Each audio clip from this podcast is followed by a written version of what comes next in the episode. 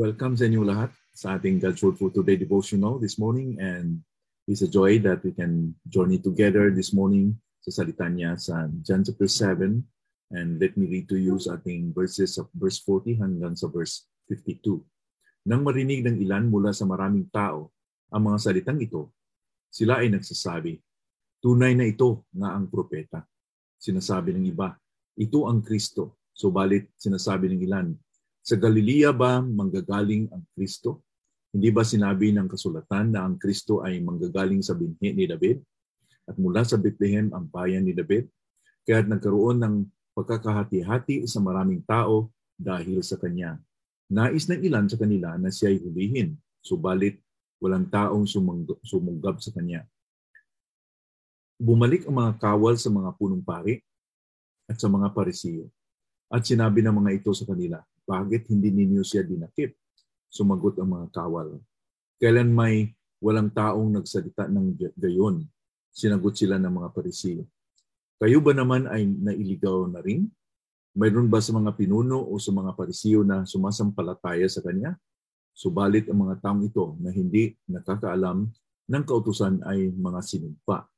Sinabi sa kanila ni Nicodemo, yung pumunta kay Jesus noon at isa sa kanila, Hinahatulan ba ng ating kautusan ang isang tao malibang siya'y atin munang dinggin at alamin kung ano ang kanyang ginagawa? Sila'y sumagot sa kanya. Ikaw ba'y taga Galilea rin? Siyasatin mo at yung makikita na sa Galilea ay walang lumitaw na propeta. Jesus is the man from Galilee. And dito sa ating binasa na bahagi sa John chapter 7, napatuloy si Panginoon dito sa pangangaral. And when the crowd heard about his teaching, they were relatively moved. Even they were divided. Sa isang account ni Mark din, sinasabi niya na, and they were astonished at his teaching, for he taught them as one who had authority and not as the scribes. So ang pagtuturo ni Panginoon si Kristo ay may impression sa kanila na he has really the authority.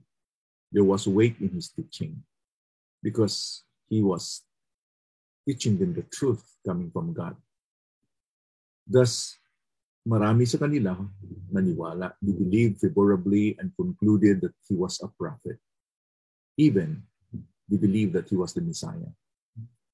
Marami ding mga officers from the priest na nakarinig sa kanya na they were touched. That's why instead of nahulihin siya, they did not arrest him.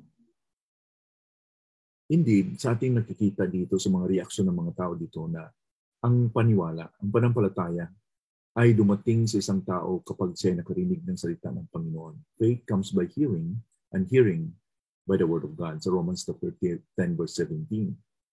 So, ang ating challenge araw-araw sa ating buhay is sana magkaroon tayo ng desire to proclaim the gospel because it's the power unto salvation to those who believe.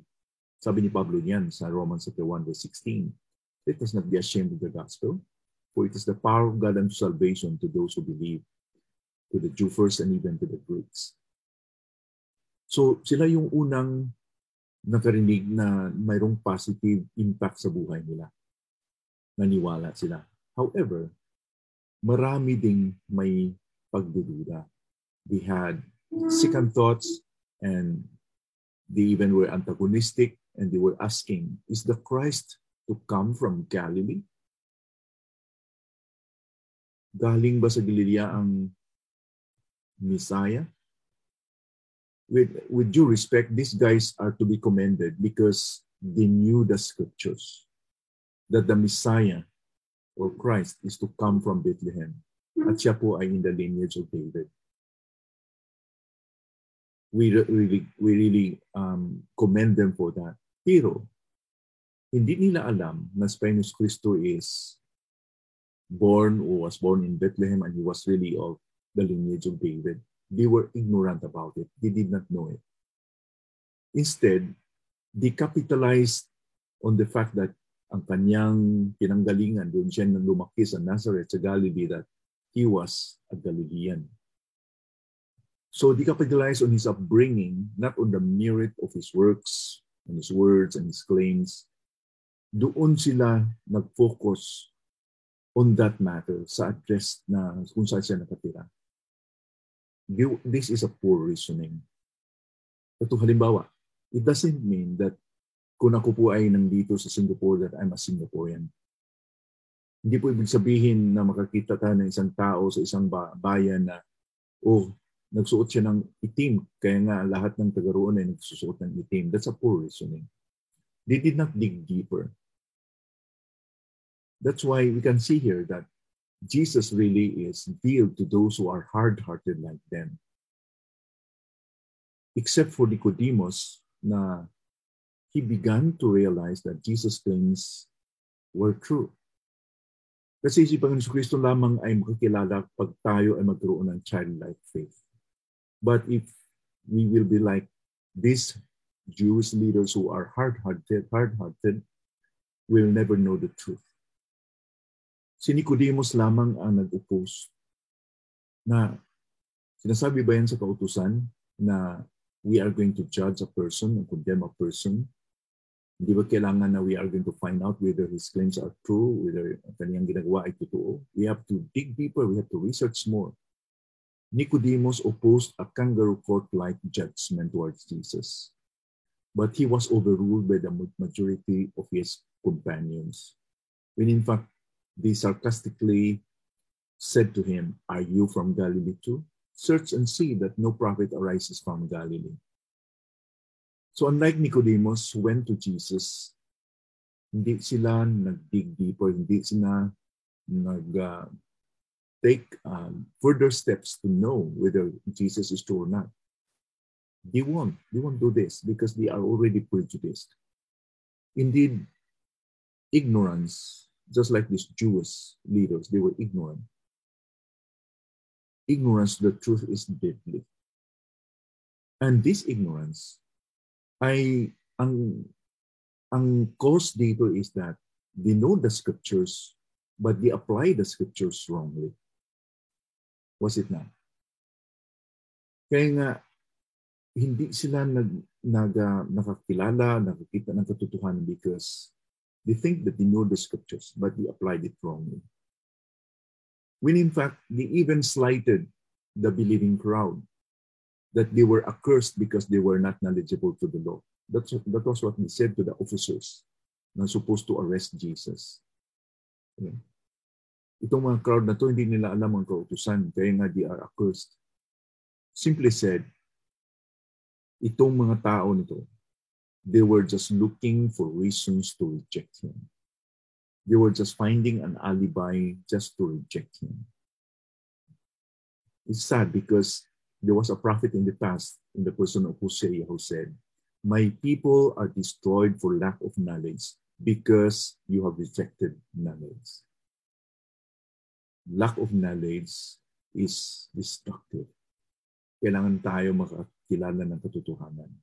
The truth will set us free from the deceptions of the enemy. Kung tayo po ay walang kalamalan sa salita ng Panginoon, we will be a prey. Tayo po ay biktima, maging biktima ng kasinungalingan ng Diablo. Kasi hindi natin alam yung katotohanan. So unlike them, sana po magkaroon tayo ng tender heart na we will continue to search the scriptures to receive His words even though na minsan ay it will be like challenging our notions, we must allow the Word of God to scrutinize. Na tayo po ay magpasilalim sa panunuro, pag, pagtuturo o sa salita ng Panginoon.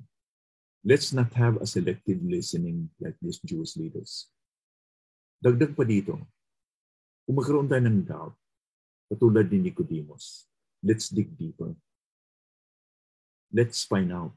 Let's be like him.